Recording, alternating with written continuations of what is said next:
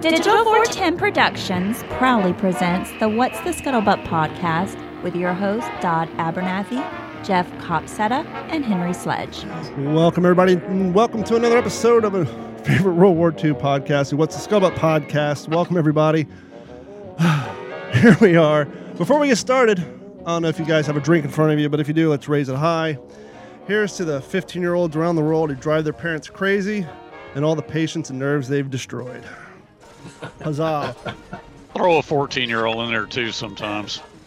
Yep. So to all the parents out there of teenage kids, uh, this Christmas isn't for you or your spouse or your bank account. Uh, it's to uh, hopefully get the kids off your back for a few days and maybe ride New Year's Eve in with a little bit of merry and joy. But speaking of Mary and Joy, joining us as always, Mary himself, Henry Sledge, and Joy himself, Jeff Copsetta. How are you guys doing tonight? I I'm think I'd rather be Joy than Mary.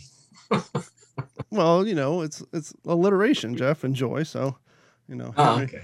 Get it. but Joy has someone in his studio for the first time ever on the What's the Scuttlebutt podcast. We are bringing in a guest live via another person's studio and not via another internet connection. So we're making history here. Jeff, why don't you uh, explain to our fine listeners who are watching and uh, the fine people are listening tomorrow what's going on over in your house, fella? Yeah. So um, I kind of reconnected with a with a long lost friend, and uh, we had a great conversation over dinner that we're, we're gonna we're gonna get into here in a minute. But uh, I'll I'll let him kind of talk a little bit about himself here. But his name's Dennis Blocker, and uh, again, he's a great great friend of mine, and it's just nice to see him. And thanks for making the trip, man. Oh, thank you. You know, we're inviting not we're not like next door neighbors. You had to go through the gauntlet of San Antonio traffic. Oh boy, So I've experienced Yeah. that once, and that was enough for me. I ran back to Florida post haste. right, right. So yeah. Welcome Appreciate to the show, sir. me.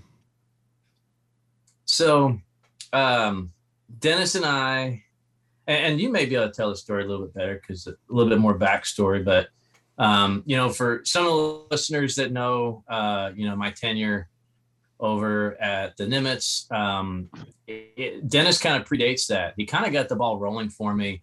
Um, and it was just kind of an odd um, just a by chance, I see a sandwich board um, at the library, the public library here in Burnett, which um, you know now I'm serving actually that same library. Now I'm, I'm sitting on their their board and, and trying to trying to do some good things there. But I driving through our old historic square and I see a sandwich board that says Pacific War historian this weekend, and um, yeah, obviously I raised an eyebrow to that, and luckily I went to see what that was all about. Um, and that's where I first met Dennis. But like he explained earlier at the dinner table, it really started before that. Yeah. And, and. I, and I'd like for you to kind of pick up from there. sure. Um, I appreciate y'all having me on here. Um, my uh, mother, uh, her father, my grandpa Lemke, they were from Wisconsin, up in the North Woods, uh, Park Falls, Rhinelander, way up there in the North Woods. And uh, they're all loggers, carpenters. Uh, every corner of the street, there's a bar. Um, there's it's a rough place and a lot of hardy people, hard drinking people. And uh, my my mother knew her dad was a tough guy and that he was uh, all about business. But she does recall, did recall in the middle of the night um, when she was a kid. This would have been in the 19 late 1950s. She recalled hearing her dad scream out in the middle of the night, and grandma would come in and see my mom and she would just whisper that everything was fine, just to go back to bed.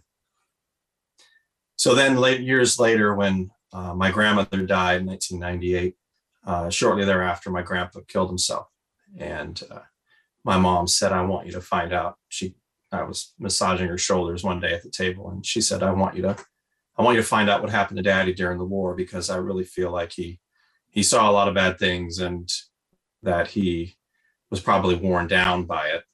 And I says, well, you know, what do we have to go on? You know, I knew he was in the Navy. I'd seen the pictures, but I didn't have any idea where. And she said, well, that's all I know, Navy. So it was like, goodness gracious, you know, but this is an insurmountable task Was he the Pacific? Was he the Atlantic? Was he stateside the whole time? I mean, it just. uh, But of course, you know, it's your mom, so you're going to say yes. Of course, I'll I'll I'll do my best. This was this would have been 01, so 2001. Um, internet was iffy, right? Our family didn't have a computer, couldn't afford one. And Uh, online no- resources, online resources are nowhere what they are today either. Because I was going to ask, where do you Roger start? that. Where do you start Absolutely. 1998 on that task? That's right. Yeah. So we, you know, it was just, it, it really was, I was just saying yes out of being a, you know, a good son.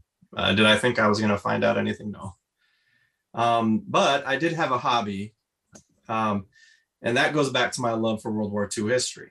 And my dad was career military Air Force. We lived, I was born in California. We moved to Guam, moved to Michigan, moved to San Antonio.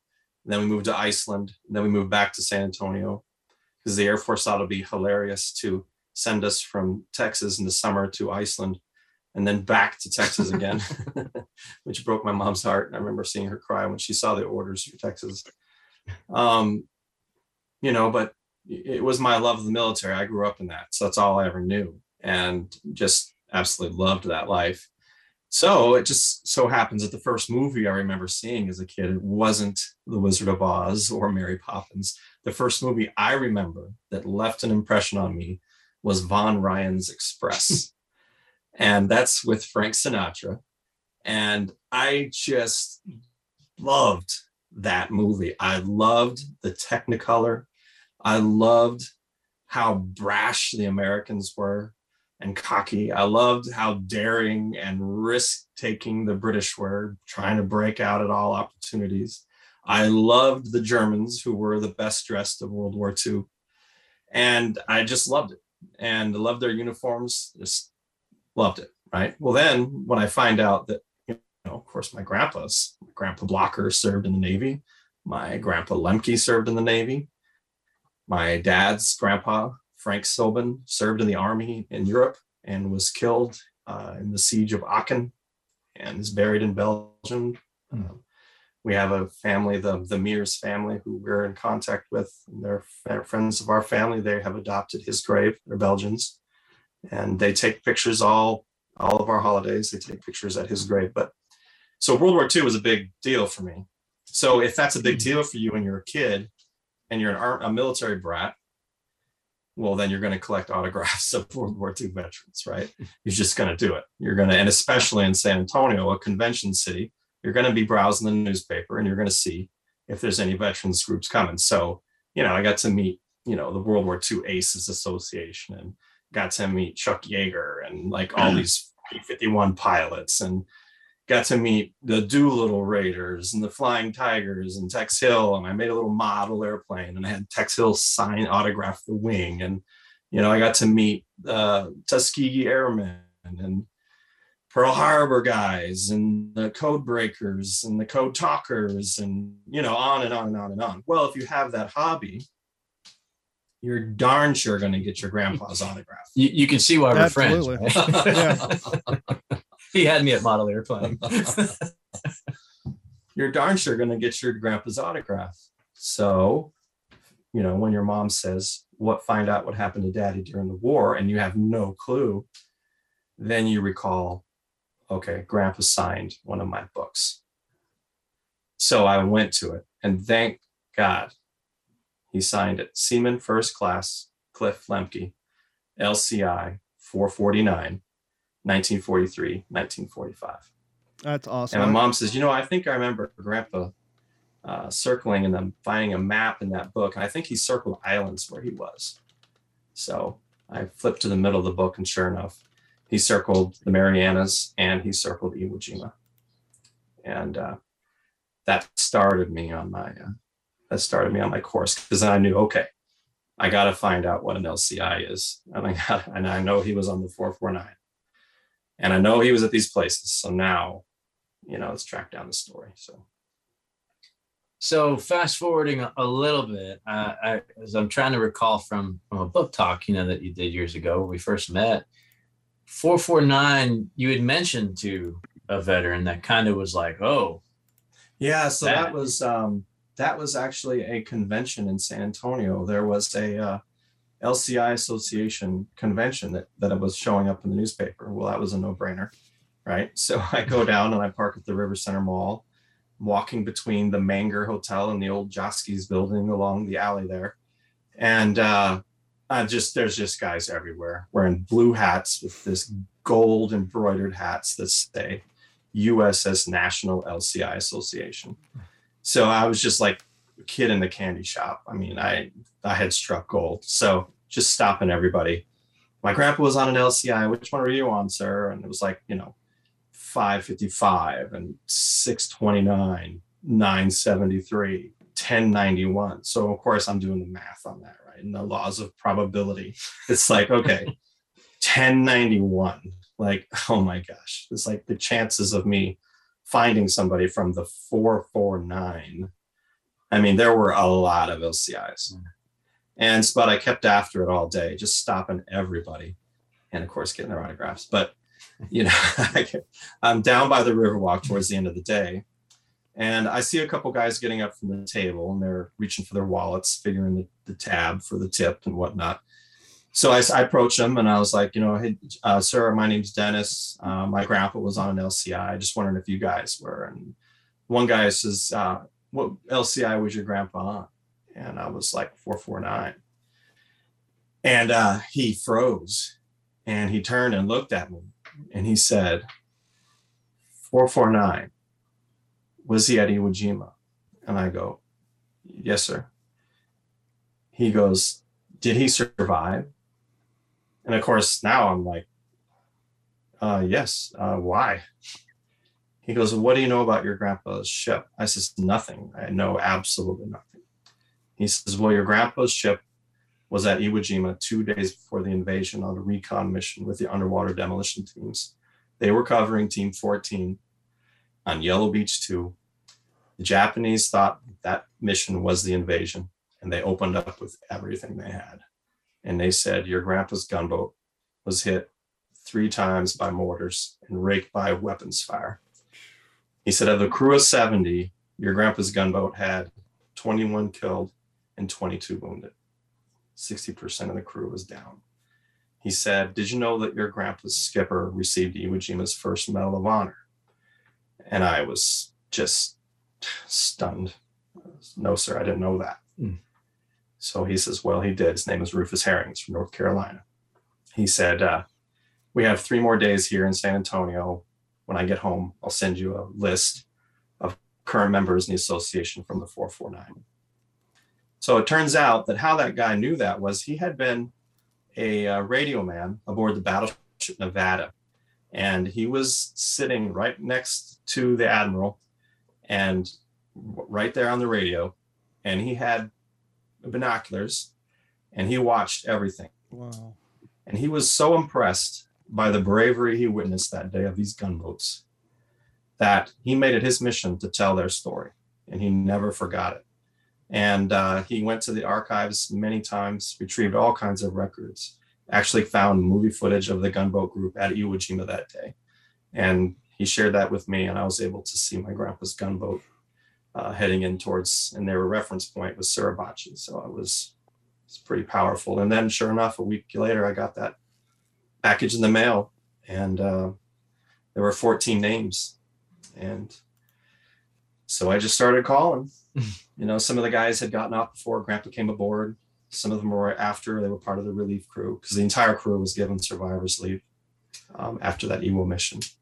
But um, yeah, that's what started it so and you know don i think it's important too that we you know just for the sake of our listeners when we think about iwo jima we think of a flag mm-hmm. we think of marines mm-hmm. uh, maybe maybe we think of b-29s limping in and p-51 squadrons um, but until i met dennis i had no idea about how important these lci gunboats were not not only because of covering the UDTs, right? The, these underwater demolition teams, they're basically going in these sea lanes, making sure clearing it of mines uh, for the upcoming invasion.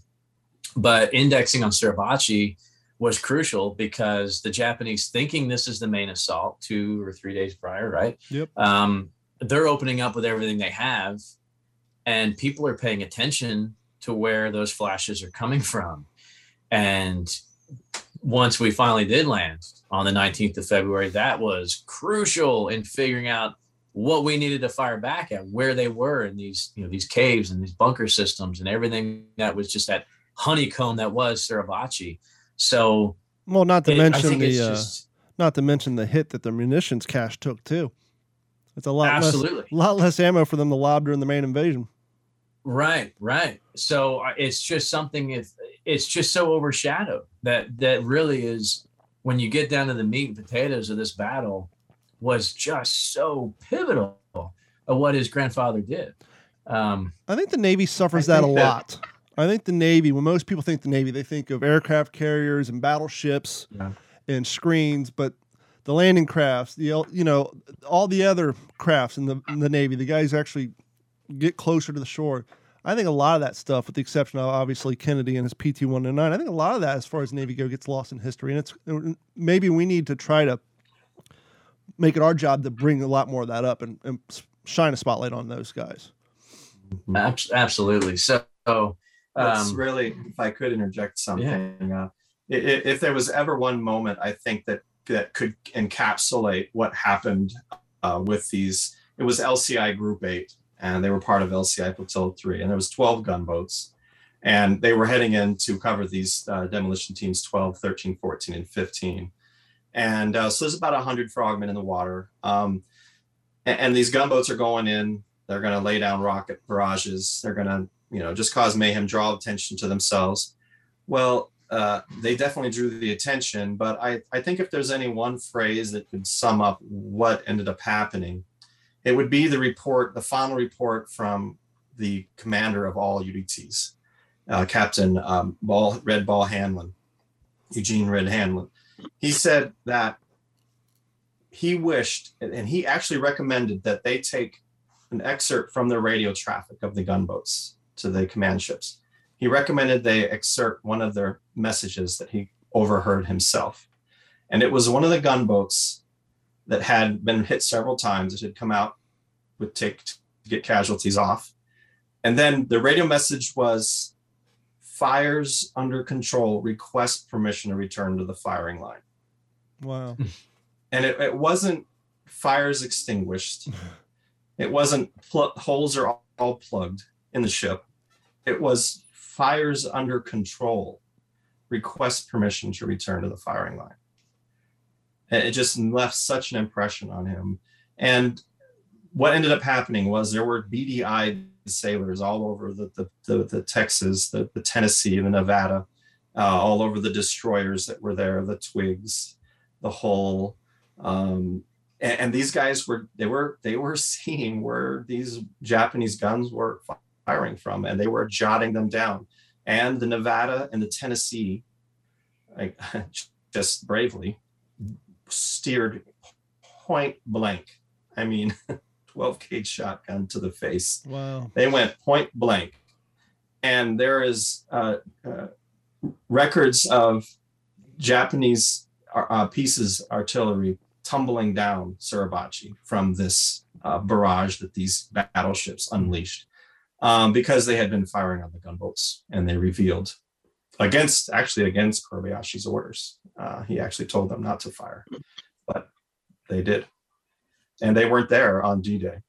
And those those and, and an example of how accurate these artillerists were in Suribachi the, the gunboats that were on the left flank, that was going to be the 474, the 473, the 455. These gunboats were getting holes right through the giant numerals on the bow. Like these guys were punching holes in the engine room.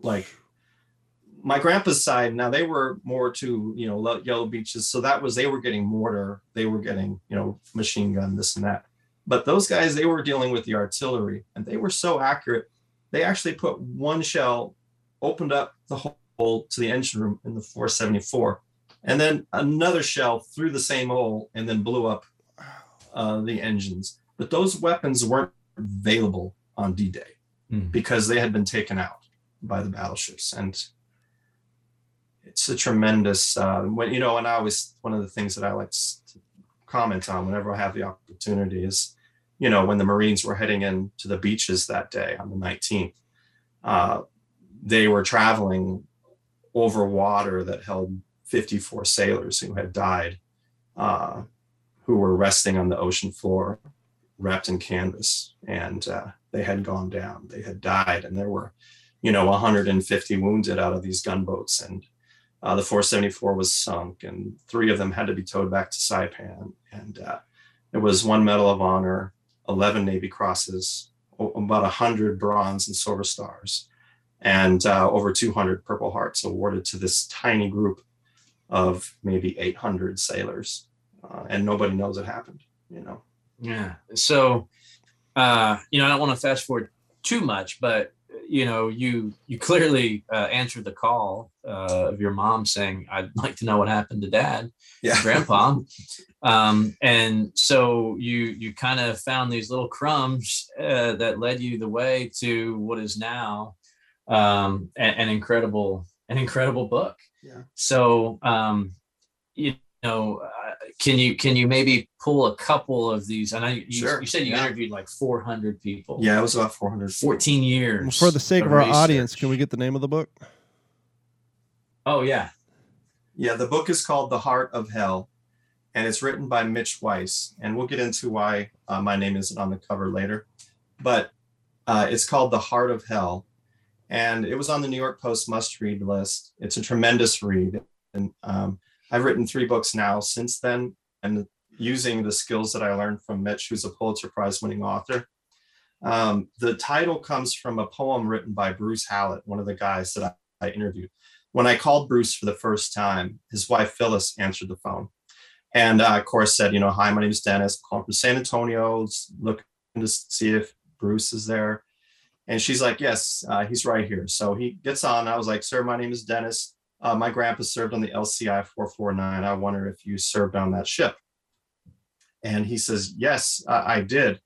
And he says, "Just a minute." And and I could hear him take the phone, and it, I heard it click against the uh, ceramic tile of his kitchen counter. Then I heard him vomiting into the sink.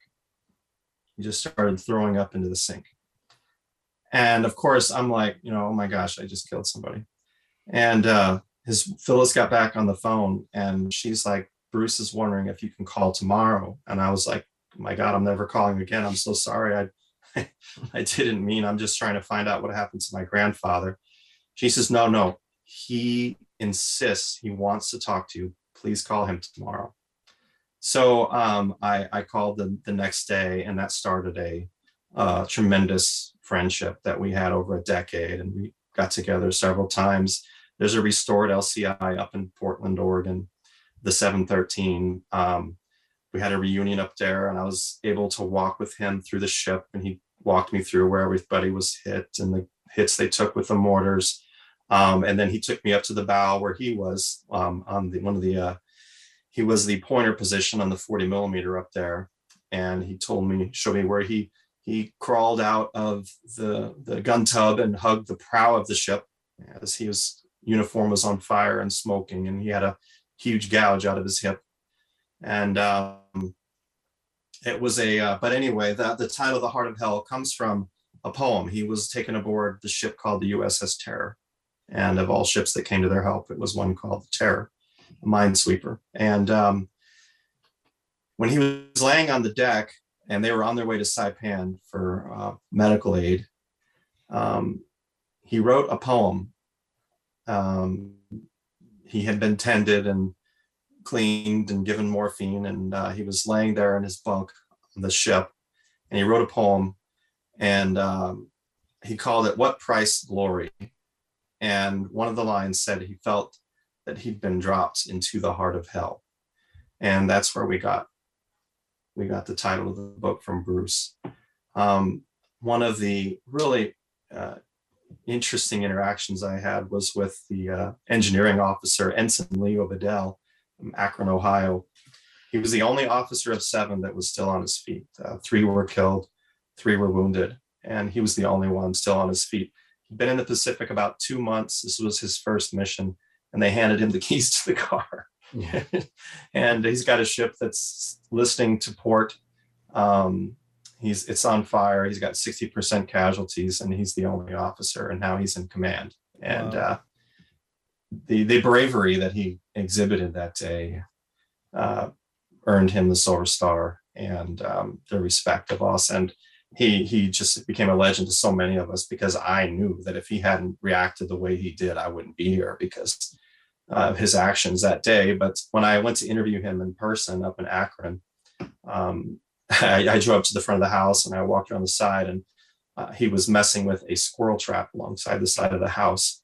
And uh, he was That's talk, perfect. complaining and cursing under his breath as I was walking up. He was just damning these squirrels who were tearing up his roof. And uh, it was just kind of ironic. You know, he fought the Japanese and it was squirrels that were getting him. But uh, we went into this house and we I set up my tripod and my digital recorder and my voice recorder and got everything going and we sat and talked and um, it was it was something I'll never forget. And I, he he said that he had the uh, when they got hit on the bow, he had to make a decision: do I run through the galley area or do I go up top, cross the gun deck, and then down into the well deck? And he says, well, I'll just I'll just run through the galley area. So he's sprinting through. He comes up top, and when he does, they get hit again. And he said that a, a leg flew from the front of the ship and flew over his shoulder. And he um, he looked over to the right, and there was a gunner's mate, third class Howard Schoenleben, standing there. And he had developed a, a friendship with gunner's mate Schoenleben. Um, Schoenleben was from Chicago, and he was on Christmas morning. Uh, Bedell got a one of the small boat and put a word out on the ship. We're going to have Christmas mass on Saipan. Anybody want to go? Schoenleben was the only one that said, "I'll go." So he gets on the ship, and these two, Ensign Bedell, gunner's mate Schoenleben, are heading into shore for Christmas mass. They get hung up on a reef, and they're stuck out there all day waiting for the tide to change. Right? They're flagging people down. Nobody's paying attention. So what ends up happening is, is that they just talk and they get to know each other very well and a friendship. And now Bedell looks over and Schoenleben is stumbling across the deck. And uh, Bedell told me that he could see his arm, left arm was gone and that his chest cavity was open and he could see his heart beating. He could actually see his heart beating. And he walked up to Howard and he put his arm around his waist and he knew that uh, Boykman had set up a first aid station, the pharmacist made on the fantail, and he put his arm around Schoenleben's waist and he said, uh, "Come on, buddy, let's let, let's go back here." And he was walking him to the back, and he laid him on the deck. And uh, when he laid him down, he was grimacing and this and that, of course. And he he said he gave him a couple syrettes of morphine. And then he told me, he says, Dennis, it's the weirdest thing, but when I had Schoenleben there in my arms, uh, he looked at me and he said, Howie, Howie, Howie. And then his eyes closed and he was gone. And he said, It's the weirdest thing. I don't know what it meant.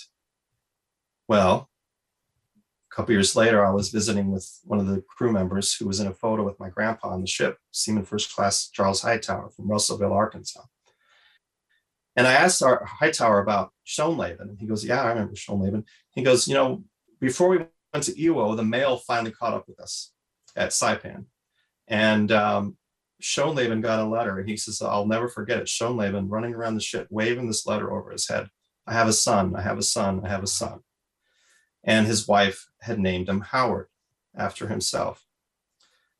So now I knew what Howie, Howie, Howie meant. And now I have a new mission, right? So I went to my computer and I typed in Howard Schoenleben, Illinois, Chicago, Illinois. No, no hits. So then I broadened it. Illinois, no hits. Okay. United States. And there was one, San Diego, California.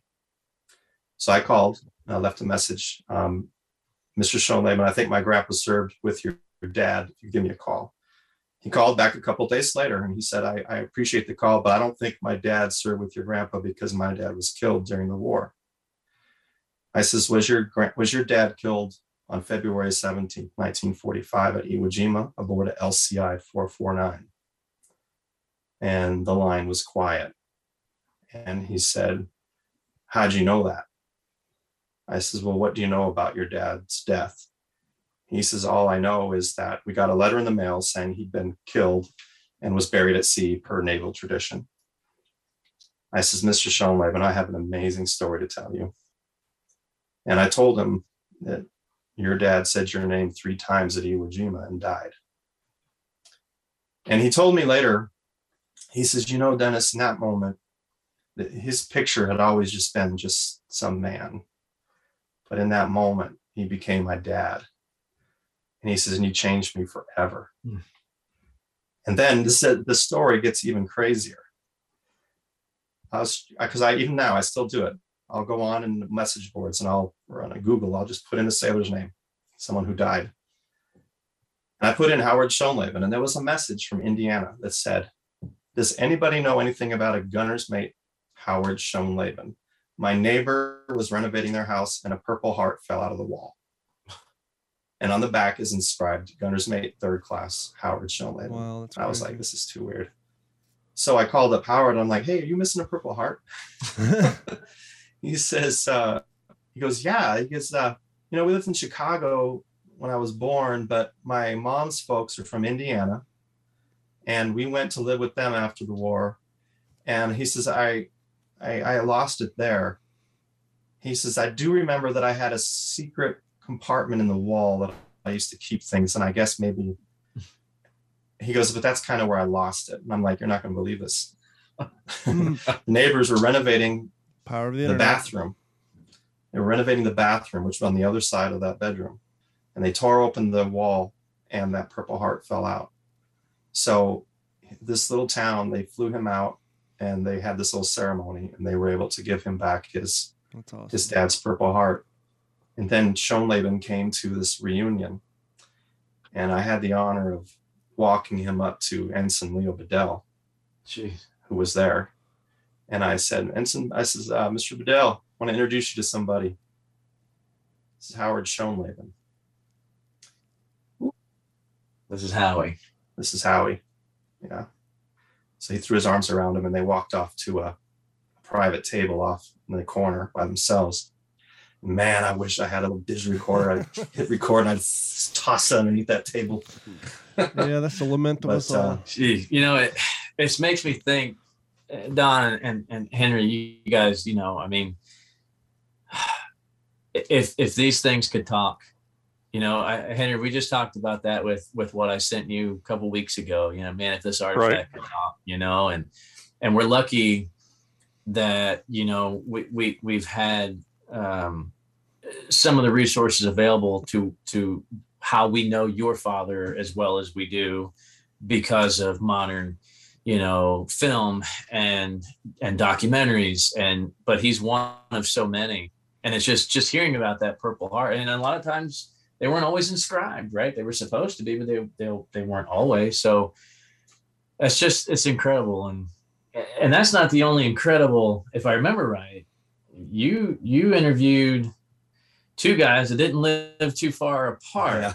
that had a surprise right? Yeah, that's right. That was Chuck Banco, uh, Gunners, the gun captain on the Bow 40, and Bruce Hallett, who I mentioned earlier. They were best friends. They lived, you know, miles from each other. Um, and they both thought the other was dead uh, because the gun took a direct hit on the ammo locker. They took a direct hit on the ammo locker and uh, it evaporated um, several of the guys. And then um, Lawrence Bozart was killed there. Uh, Ensign uh, Cooper was blown off the ship and is still listed as missing in action. He was never recovered.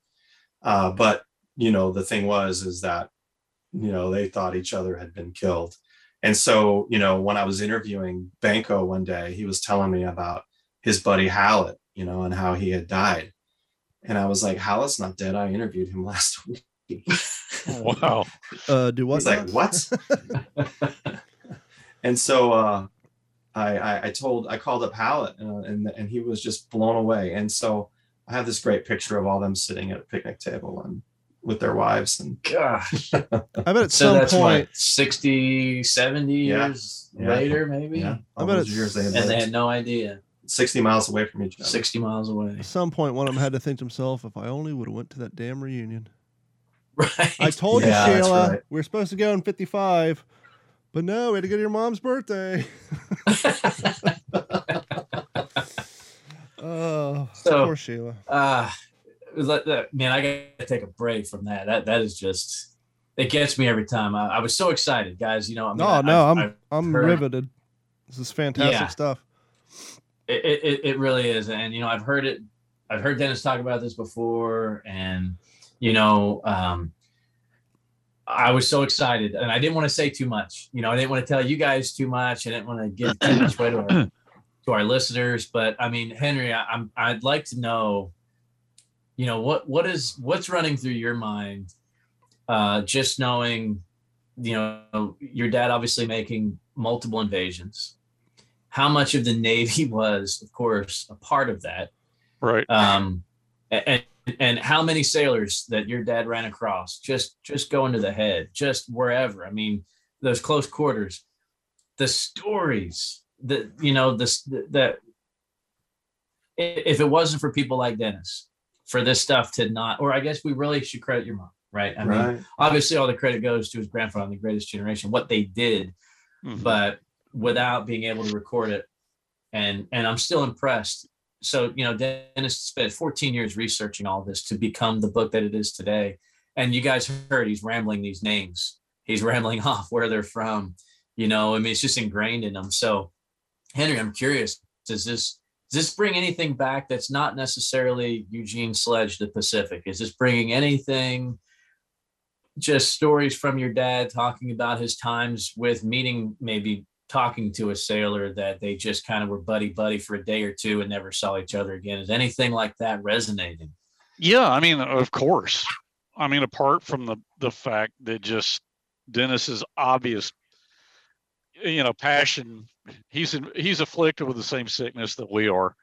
You know, uh, you know, It's it, it, it, he's got the yeah, creeping yeah. I mean, it, it's it's just really cool to, share this and hear this. I mean, I, guess I get what you're saying. I mean, so to answer your question, Jeff, I mean, some things that that kind of bulbs going off in my head or things I've come across researching my dad's unpublished writing, and I don't want to get you know too much into that, but they getting back, they've been training on Guadalcanal. They rode a, a late um, LCVP out to the McCracken, okay, and then they were going to go to Ulithi and stage out for Okinawa.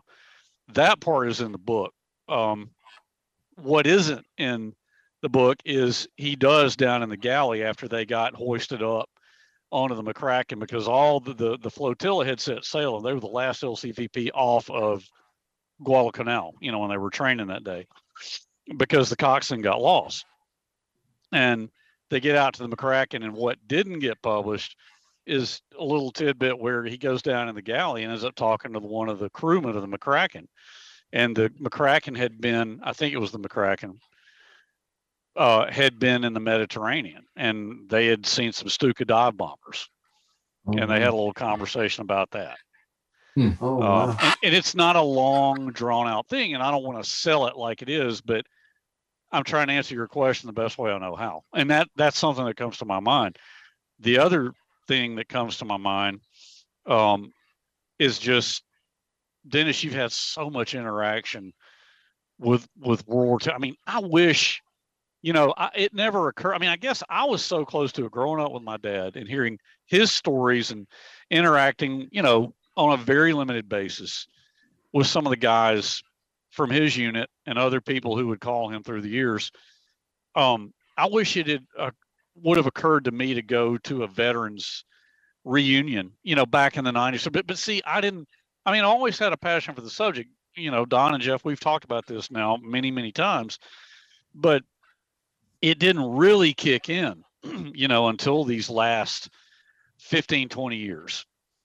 And, you know, by then, I mean, I've got a family of my own and I'm trying to do the day job thing and excuse me. And it never occurred to me to try to go to a veterans association meeting. And I mean, God, the, the, the wealth of information and mm-hmm. interaction, you know, that that you could avail yourself of at something like that, you know, I mean, it's it's just it just gives me chill bumps to think about it. And Dennis, you've done so much of that. I mean, I I don't think I've ever wanted to say I took any of it for granted, but I guess I was so close to my dad's part and I heard so much of him talking and, and, and I engaged him in so many conversations.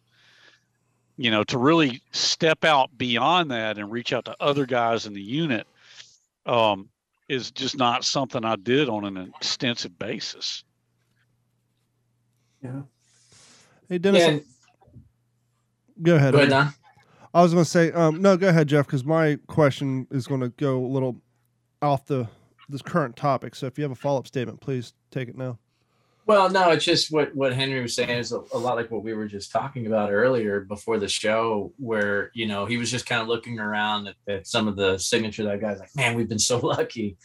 Mhm. And but you know, Henry, you're right. Like I, I Henry, we, Henry, we were just actually having that conversation about how fortunate we we were to have that drive, you know, and that admiration, and then act on it. Not just wow, that's amazing, and then get on with something else, but to actually, like, yeah, but I, but I we- got one. Say what you're going to say, but I got one tiny anecdote after that. But say what you're going to say, Jeff. No, I just eh, I think we probably all maybe took a little bit of it for granted because, like I mentioned to, to Dennis earlier, I mean, yeah, I've got a few eight by ten glossies that I had signed by World War II vets, but you know, in middle school, I told them I just had like a piece of notebook paper that I would carry around with me. That had all these signatures. Who knows where that's at now? And but then I think about my son. You know, we were talking about the Dallas Air Show here recently and all that stuff, and you know, he's got the sense of mind that he's got a helmet liner for one of his M1 helmets that he's got signatures all over this liner. But he's talking to guys that are like 101 years old that are just kind of nodding because they can't understand the word you're saying. They can't hear. Right. Oh, yeah, mhm, you know. But I was talking to guys. We were talking to guys in their, you know, 70s that were walking. around. Oh, my dad's 72. I don't think of my dad being any. He can't be 40 in my mind, but he's 72 sharp. and that's the age of the you know it was 50 years ago for them and it wasn't there was always going to be world war ii vets you know and Yeah. i remember you know mentioning at an air show there'd be six or eight tuskegee airmen under a canopy like oh i'll talk to those guys later you know and you know i think what what really i think what spurred that was we talked about of course what's been probably over talked but we talked about a little bit about the crash at the dallas air show and I took pictures of every airplane there, but I didn't take pictures of the Texas Raiders because we were going to go in it later that day. And I didn't take a picture of the P 63 because I've seen it 10 times. And going back through my pictures of the air show, it kind of dawned on me wow, those are the only two, two airplanes I didn't take pictures of because you take That's it for crazy. granted. Yeah. You do. And I, it- Um, it's so true though because like I I've been reenacting for ten years. I my first few years every event. Only time I would only time I'd pull my phone out was to take photos, take photos, take photos. And like last couple of years, like I might pull it out once or twice, and then I get home like, why the hell? Why was I being so lazy that I couldn't put my gear on and get some photos taken? It's like after I was like, well, I've seen these Jeeps, I've seen this stuff, but every once in a while there's something new or you know something that you wish you would have taken a picture of, and we all kind of get you know, especially at our level, complacent with it. And you know it's sometimes it's hard to to remind yourselves we got to not get complacent with what we're doing especially in this hobby. Right. dennis a question i had for you because i've been looking. Um, there are you know five six main resources that you can go to and we have a lot of those posted on wtspworldwar2.com where you can go if you have like a service number or a first name last name of a, of a relative who served um, but in the case of my grandfather like I was able to find his enlistment papers and um like when he when he enlisted and that's pretty much it. Where can if people try like those four or five main website resources and just for whatever reason their relatives fam uh information wasn't wasn't digitized, where's another primary resource someone can go to try to find war records on a relative from World War II or even Korean War for that matter? it just uh just uh, last week i had a guy approach me uh, steve eccles and uh, he's a friend and we talked at thanksgiving dinner he invited me over to his house and with his wife and uh, came up that his grandpa was in the Navy in World War II. So I told him, he, I says, you know, what, what ship was he on? He's like, I have no idea, but I'd like to know. I says, uh, send me his name, birthday, state he grew up in, and I should be good. I, I should be able to help you out. So uh, he sent that to me, and within minutes, I had the answers for him. And the site I use is ancestry.com, Hmm. right? So you go on ancestry.com, they have the muster rolls for the United States Navy for World War II. So I enter in, fortunately, it wasn't John Smith, but it was Steve Eccles. John Doe. but I enter in Steve, or I enter in uh, Steve Eccles' grandpa's name. I forget his first name now, but um, and it showed that he was on an APA and uh, in the Pacific, right? He was on an APA. Well, I didn't know Pacific at the time. And on the muster roll, it shows date of enlistment. It shows service number. It shows date first reported aboard ship. And uh, and then there's other documents. You know, you can follow the muster roll, this and that, right? Well, why is that important? Well, then then you go to fold three, F O L D, then the number three, fold3.com. All right. So now I know that his grandpa was on this APA. We'll just say the APA Smith, since I said that name earlier. And uh, you go on fold3.com, and they sent teams out to the archives and they scanned every single action report, war diary uh, from the ships in World War II, from the US Navy in World War II. So I go on there and I enter in USS Smith, right? And it comes up with just page after page after page of documents available, um, war diaries, this and that. So in about five minutes' time, he went from knowing nothing about his grandpa to now knowing that his grandpa went aboard this transport at Rhode Island, Newport, Rhode Island, traveled, it was the first crew, traveled down through the Panama Canal. He had no idea that his grandpa had seen the Panama Canal and had traveled through it. Went to the West Coast, took on troops in San Diego, crossed over to Pearl Harbor, then went to Ulithi, then was in t- took troops to invasion beaches of Okinawa, then went to the Philippines. So he went from knowing nothing to now you know that your grandpa was in these invasions. And I told him, I said, let me ask you a question, not World War II. I said, Steve, how, how did you feel on September 11th? Hmm. How did you feel that day? Were you scared because you didn't know how many more planes were coming in that day and where they were going to hit? I says, I vividly recall Mhm. being very nervous, not knowing what other cities were going to be hit. How extensive is this plan? Right? I says, now the reason I ask you that, Steve, because your grandpa was on an APA attack transport at Okinawa. Wow. I said, Are you aware of what happened in the skies at Okinawa? He's like, No. I says, Have you heard of the kamikaze? So then I had to tell him, like, imagine how you felt times a thousand, right? Because there were thousands of these aircraft coming in over that time. And the Navy lost ungodly amounts of ships and people out there. And your grandpa went through that he went through that. He had to go to general quarters every single day because there were aircraft coming in and they were a target. Excuse me, you're a transport, you're a target, right? So now in regard to your question, here's another thing that, that I recommend that folks out there that want to know about their families. Now with the action report and the muster rolls, what's awesome is with the muster rolls of the ship for Eccles, for instance, you know, I then I know that from May 44 to August 45, his grandfather was on that ship, right? So I know that any record I find in that time period, his grandpa experienced that event, right? So then what you do is you go to the National Archives in DC, College Park, Maryland, and you do what I did. Take the little class, they teach you how to handle documents. You go up to the fourth floor, the second floor, you put on your white gloves, you fill out your form that you want, deck log, in my case, LCI 449. You wait, they bring it out, and I'm standing there holding the deck log of my grandpa's gunboat, Wow. right? And I'm just stunned, right? I, I thought they were going to bring me copies. Yeah. so I'm Hmm. standing there holding this. It's got coffee stains. It's got, and and they're looking at me, these college student interns, and they're like, "Can we help you?" And I'm like, "This is the deck log from my grandfather's gunboat. This was with him in the invasions in the Pacific." They're like, "Yes," Mm. and they just kind of turn me and push me toward the tables. Go that way, young man.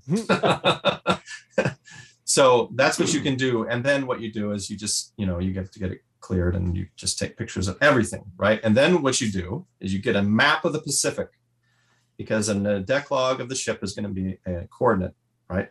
So you can actually travel with your grandfather in the Pacific the entire time he's in the Pacific. Now, a lot of a lot of veterans were told when they asked, they were told that all your records burned up in this big fire in St. Louis. Right? We've all heard about that. They, well, your records burned up in the big St. Louis fire. Now that's true if you were the Army, but it did not affect Navy, and a lot of people don't know that. So a lot of people didn't didn't look for their records because they were just told they burned up. So that is not true. It didn't affect the Navy. Now, in regards to looking for Army, it's tough. Mhm, that's is tough. at. It's tough. So I'm curious. I mean, I know a little bit with ancestry. You kind of have to have a paid Yeah. account to be able to access certain things. But it's Fold Three. Fold three Fold is. is pay as well. I'm, I'm paid, on there okay. now. There, it's actually an ancestry site. I'm on. The, I'm actually on there now, looking for my grandfather. Okay. So yeah, it's actually. And I do want to by say one thing too from personal experience, because Dennis has actually done this for me, um, not for a family member, but for the first World War II veteran that I remember meeting that lived right around the block from me in New Jersey, walked past his house every day walking to school. Um, he was uh, Baker Company, First Raider Battalion, Tulagi, August 1942 and um, the stories, and then Tarawa. And he would tell me these stories down in the den with his sunglasses on because of the malaria. Mhm. And the more I got into World War II and the more I started really kind of narrowing focus on the Pacific, uh, Guadalcanal was always kind of some weird fascination of mine until I started reading about Tarawa, and that was it. Um, but to to to really have okay, Tulagi, that's like this little speck, and and Baker and dog companies, and maybe one parachute regiment, you know, paramarines, like okay, this is really narrow. I could never find anything anywhere. Uh, I could never find his name on a muster anywhere for for the Raider battalions, and uh, unfortunately, he passed away. Um, this time of year, I think. Well, actually, gosh, probably tomorrow, December twentieth of two thousand and three, because I deployed March of two thousand four, and I remember it was very tough for me to hear that he had passed away. I'd sent him a Christmas card, and his wife told me that he got the card in the hospital but he was the one who told me when I was a little kid. I said, I, I want to grow up to be a war hero like you. And he said, You're you're not going to meet war heroes because they don't come home. And I Yeah. he's the first one that told me that. Now, where Dennis comes in is I said, Hey Dennis, I, I I contacted a Raider Battalion um, page, right? Raider Battalion Association, whatever. Couldn't find him anywhere. So I gave him what I knew uh, of this Marine and got a lot of cool stuff. I still have it in, in one of my books, you know, everything that printed out. He didn't join the Marine Corps till the 7th of November, 1942. This is three months after the Baker, uh, after uh, the first Raiders hit Tulagi. Therefore, there's no way he was on Tulagi with the first Raider Battalion. Um, ended up, I think it was sixth. Henry, maybe that does this sound right? Sixth Battalion, 22nd Regiment, and 22nd They- Marines. 22nd Marine Regiment. Yeah, 22nd Marines. Um, oh, man, oh, God, when you get past second division and third division, man, I start getting fuzzy on which regiment was with which division. I know, Okay. like the- the Raider Battalion didn't it become the fourth division, or did that become the sixth division? I should know this. Yeah, they. I forget how they got rolled. Well, because Fourth sounds right. the first or second Raiders. Second. Second Raiders, I think, became fourth. Yes. I'm not sure about Edson's Raiders. Anyway, Yeah, I it, you gotta be careful what you wish for because I, I, I'm not so sure what I thought he was. He may not have been, and it, and according to the record, and he was somewhere where a lot of the unit got sick, and there was there was a hospital ship muster that he showed up on, and it it was later in the war, and and I want to say it was maybe outside Kwajalein, maybe it's Kwajalein Atoll. There there there was an island campaign that his unit was a part of but i just feel like it was so overshadowed it was kind of like the forgotten battle between tarawa and iwo jima well out in the Saipan. Marshalls, yeah, man, a Um, lot of those small Central Pacific. That was part of the Central Pacific Drive, but the you know Waji and Maloelap and you know Right. Taroa, not to be confused with Tarawa. Right. You know, Right. a lot of those were they just kind of run together. I mean, it Mhm. was called the Marine Aviation. It was the doldrums of 1944. yeah so a little disheartening. I still see him as a raider. I mean he was buried as a raider. Uh, although i'm not sure maybe in some way he be he was what the raiders became. It was misleading and it was hard for me to kind of see because as a 12 year old kid that just idolized this man i i don't know if he necessarily misled me on purpose. I don't want to think that but i I- think i would just as as a little bit of a of a of a psa if you're if you are you know Yeah, that's true because of Researching- my my, uh, my other side of the family, my dad's dad, Lloyd Blocker. He uh, he was on an LST in the Atlantic, and uh, he talked about his ship being torpedoed, um, LS LST 503, and hitting his head on the ceiling when his ship was hit, and he flew out of the bunk, and this and that. And then um, I, I got the muster rolls from the ship and saw that it had never been torpedoed, and that the only torpedoing was when he was drunk um, at uh, New Orleans, and he was taken to the hospital because Shore Patrol got him and had to lump him over the head with a nightstick a couple times. so uh, that was the only torpedoing that took place was uh, him getting drunk. But um, Yeah. yeah, that was kind of that was kind of I didn't really want to find that out. right right well um i didn't mean to get us too far away from from 449 and Iwo but i'm actually going to look for for this paperwork because now i'm curious but um Hey, fellas, can I Yeah. tell you uh, about this? Um, uh, I kind of want to talk about one more person that I interviewed. Yeah, real Um, quick before we do, just because we're on a topic of paperwork and looking for relatives, one of the cool things I did find was my grandfather's uh, registrar's report. And for those of you not familiar with this, it's kind of like a um, identification card when you enlist. And I'm actually looking at his. So it has the race and white, height five foot eight, staggering 160 pounds, hair brown, complexion light. But here's the interesting part: it says other obvious physical characteristics that would aid in the identification. And then below that says scar on the little finger of right hand. it's like they were that minor because you never know. Maybe that something happened to him. That would be the only thing, you know, his right hand. Well, there's a little scar, but it actually shows, you know, where he he, he enlisted at local board number nine in Burlington, Boone County, Kentucky. And uh, so I've been able to find little things like that, but um, very little actual records because I think probably his stuff was in the fire that we've all talked about so many times. But uh, before we get to the next story, if you guys, thank you guys so much for your continued support. We are uh, wrapping up this year. I think next week we'll be off because, well, it's Christmas time. And then uh, we haven't quite discussed what we're going to do near New Year's Eve time. So if you don't hear us live in the next two weeks, it's, it's the holidays. We have families. We'll be back. Don't worry. We're not going anywhere. Want to thank each and every one of you for your continued support. For those of you who've signed up for Patreon, I just uploaded a video. I've already got a few emails. I'm doing some free sticker giveaways. All you have to do is message us through the app, your address, uh, what podcast you want the sticker for, whether it's this one or the other podcast. And if you have a preferred color, maybe you want your sticker to match your car, I completely understand. If you got a blue car, you don't want a bright red sticker. Gotcha. So simply send us your name, your podcast logo that you want, and the preferred color, and we will send that to you, no cost to you, as a thanks for helping us. And um, if you guys haven't done so already, please head over to WTSPWorldWar2.com. Sign up for Patreon. Uh, the lowest plan's a dollar a month. The most expensive one is a whopping $3.50. That's cheaper than a cup of Starbucks. Uh, it goes a long way to help out what we're doing here. And if you haven't done so while you're on the internet, head over to youtube.com and like and subscribe us over at the Digital 410 channel. You can watch all of our live streams on Monday and Tuesday and all the other stuff. And then, of course, don't forget to follow us on Instagram. Um, we're over there at What's the Scuttlebutt.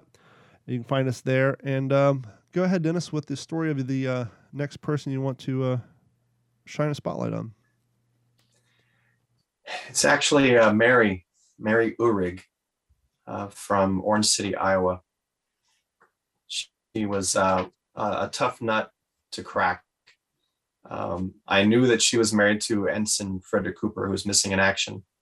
Um, but whenever, I, and she was always very helpful with like letters that he wrote her, uh, providing me copies. I ended up uh, accumulating about 500 letters that were written from the fellows to their families. Um, but um, she wouldn't get into any details, and I I couldn't figure it out. It was frustrating. And um, then about 10 years later into the research, uh, she calls me up one day and she says, I'm ready to talk. And I said, My goodness, um, okay. Oh, what's changed? She says, My husband has passed away. I was like, Oh, okay. She she felt that it was uh, kind of disrespectful to talk about her other husband while her, you know Sure, what I'm saying? It- It was like this respect thing. And um, so I, I told her, I says, well, just a minute. I want to get Mitch Weiss, um, the author, uh, on the phone as well. So let's set up a time that we can get this uh, fresh, first telling. So she's like, okay. So we set up the meeting. Uh, we get me, Mitch, and uh, Mary on the phone. And uh, I, I had a digital recorder going, of course. Um, and she told us that when uh, Fred went to, to San Francisco, uh, he was going to catch up to the ship. They had already been through several campaigns the Marshalls. They were at they were at Kwajalein, uh, Eniwetok. They had been on the small island chain campaigns, and they were going island to island to island, wiping out the different Japanese weather stations. And um, he had missed all that. He missed the Marianas, and so he's shipping out. His first mission is going to be Iwo. Anyway, he she sends her a telegram and says, "I'm in San Francisco. I have three days. Come please." and leave Rebecca with my sister Eulela, and uh, just come out and be with me for a couple days. So she gets on the train and travels across from Iowa uh, over to San Francisco, and uh, she's fretting about, you know, do I have the right outfit on? Uh, do I look good? Uh, am I too? Uh, do I look thin? You know, and this and that.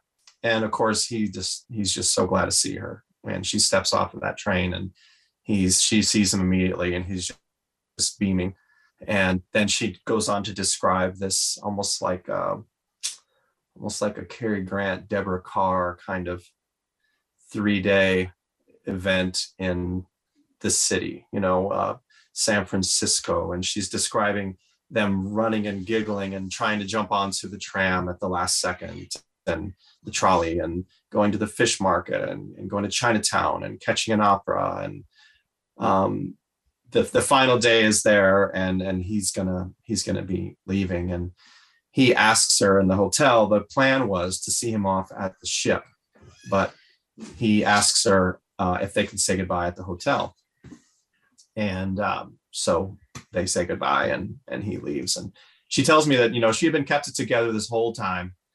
Uh, for him was strong, but when he closed the door and he left, she just lost it and just started crying, and about 15 minutes later, she said that she heard the doorknob and she looked up and he was standing there and he just had tears streaming down his cheeks. And he just walked in and they just held each other and he just couldn't bear leaving her. And he just needed to hold her again. And um, and then he left and then uh, he went to Iwo Jima and of course was the uh, gunnery officer on the number one gun and was blown off the ship and and never well you'll you'll see in the book uh, what happens to him. And but um, she did she then took us to a place that hadn't been seen in 70 years. And when the telegram arrives at her in-laws house and she was there. And uh, she said it was like another person um, was screaming. And she was she said she did a couple laps around the house.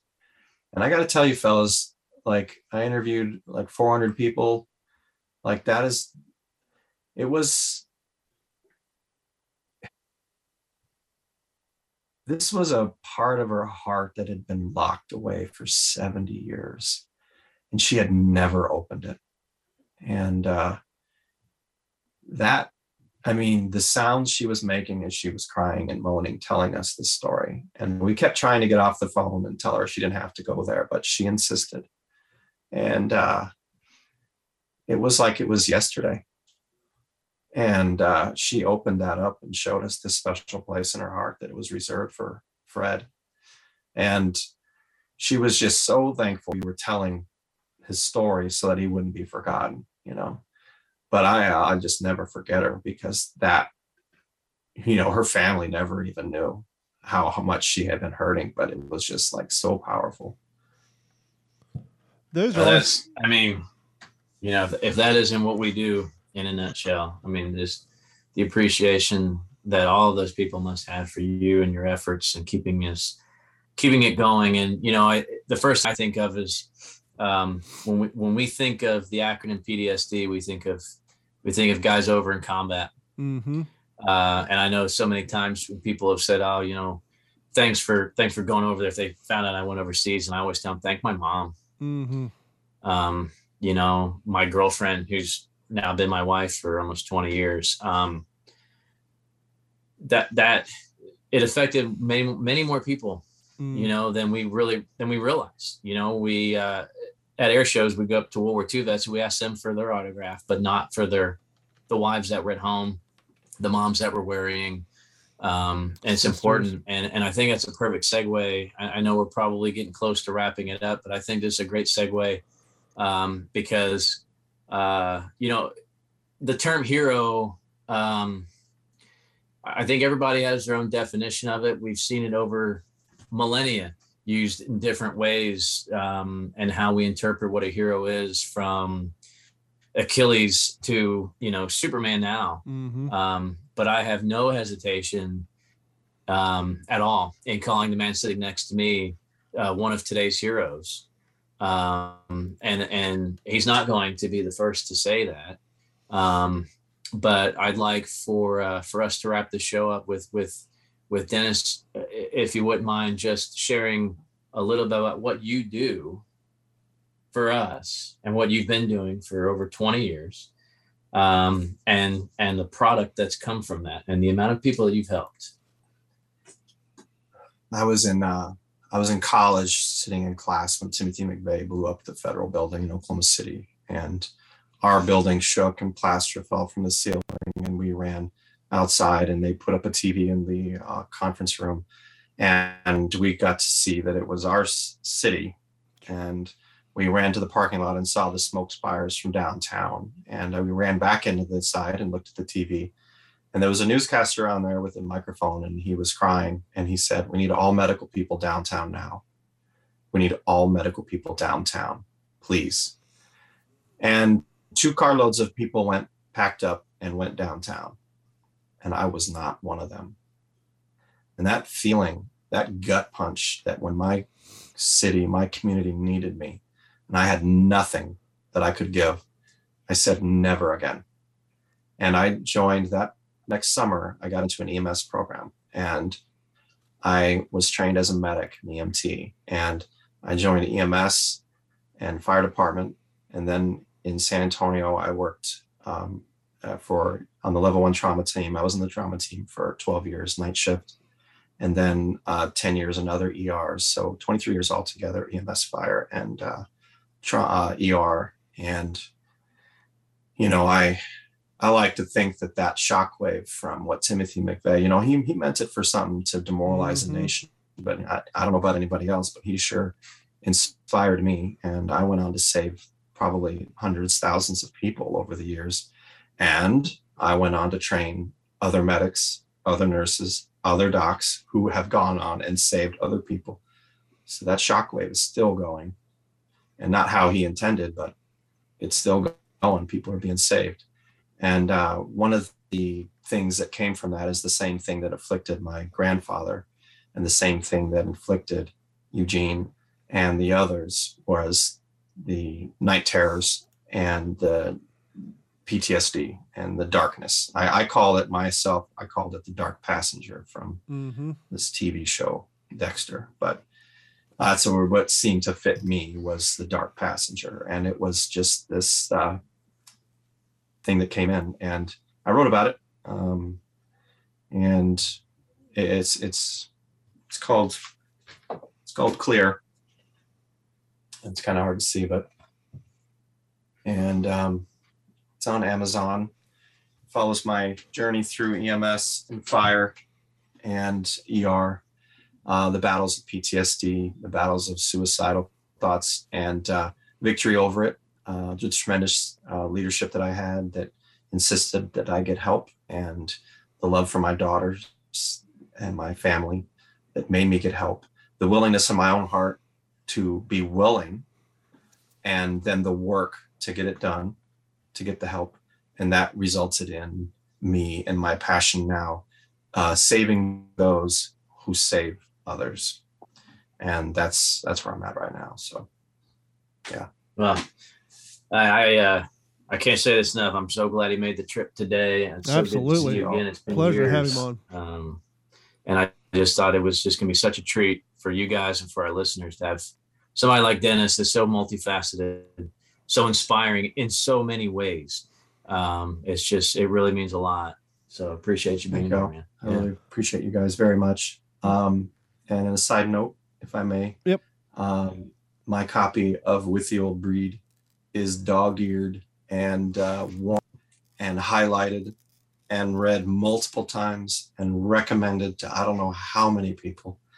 And just, yeah, it's just such an honor to be here and to meet uh, meet y'all and Henry and uh, Well, we've heard some heavy stuff, man. I mean, this- I think this this show takes the cake as far as being just powerful and moving and Absolutely. and getting to the heart, you know, of what we do here, of what what Jeff and Don do, and they invited me to be a part of this world a little over a year ago, and I've never stopped being grateful for that. And part of that is getting to meet guys like you, Dennis. And shout out to Jeff for uh, bringing you to our, our attention. Yeah, I mean, it was uh, Jeff's idea, so course Well, Don had to fellas. approve it, but and this is a great example um, for something we've kind of been mentioning the last few episodes. If you're a listener of the show and you have knowledge on a particular subject matter that we don't cover, and you think you can maintain a conversation as great as Dennis did for 30 minutes, 45 minutes, an hour and a half. If you think you can do that, please reach out to us. We are always looking. Look, there's three of us here, but World War II is a huge subject, and we can't know everything about everything. And so, that's please, the if, beautiful thing about it. if you guys are listening and there's something you just like, why aren't you covering this? No one talks about this. If you want, you know about it, please reach out to us and we'll make it happen. You can come on the show and you can school us and uh, shine light on something that you feel gets overshown. And uh, please email us at mailcall at WTSPWorldWar2.com. But I think it's going to wrap. Actually, I hate to do this because Jeff wrapped up the show on such a fine point, but Dennis threw it out there at the beginning of the show. Why is your name not on the book, Dennis? People have been waiting. It's been 130 minutes. He hasn't said why his name not on the book. so um, I really enjoyed Mitch's writing, and uh, I, I approached him because when I when I wrote a manuscript, it just felt like a textbook, and so I, I knew I needed to get somebody. So I, I approached to Mitch, and uh, he said, "Well, if the book's going to be any good, we're going to need at least 25 interviews." I saw I've interviewed 350, 400 people. He goes, "My God, how did you?" How did you get that many people to tell you about the worst day of their life?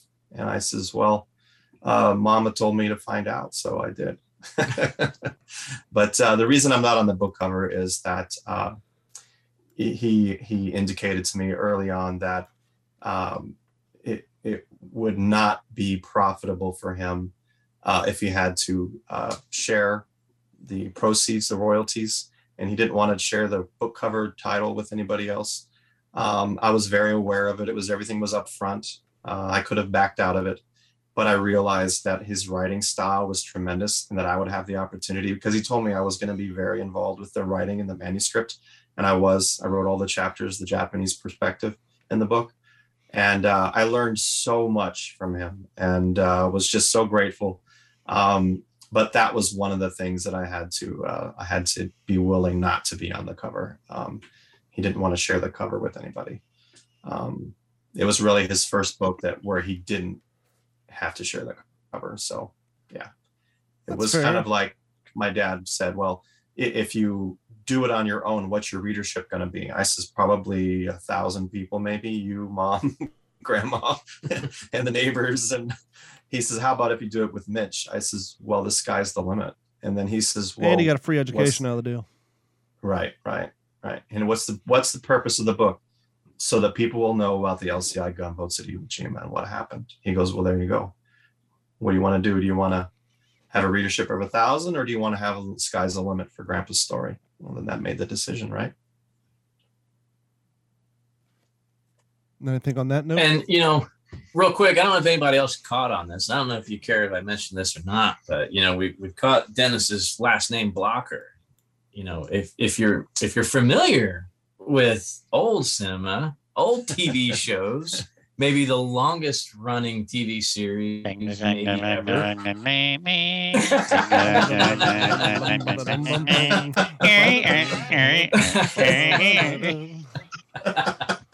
so yeah, Henry knows Dan Blocker. Boss. Uh, and I don't remember the uh, the actual connection. And my dad. Yeah. It's, It's cousin, it's your dad's cousin. Yeah. Hoss Hoss Cartwright's Dan distant Blocker. cousin. Yeah. In my house right now. I just want to let y'all know that. Yeah. Small world. Yeah. And that's going to wrap it up for this episode of the What's in Your Head podcast. We want to thank each and every one of you for What's in your continuing- head? What's in my head is too much wine. wraps up another episode of the What's the Scuttlebutt podcast. There we go. your favorite World War II based podcast. We will be off next week for the holiday. Chances are we'll be off for New Year's Eve, but if not, we'll see you in two weeks. For myself, Jeff, Henry, and Dennis, thank you guys so much, and we will talk to Thank you you. all very, very soon. This has been a Digital 410 production.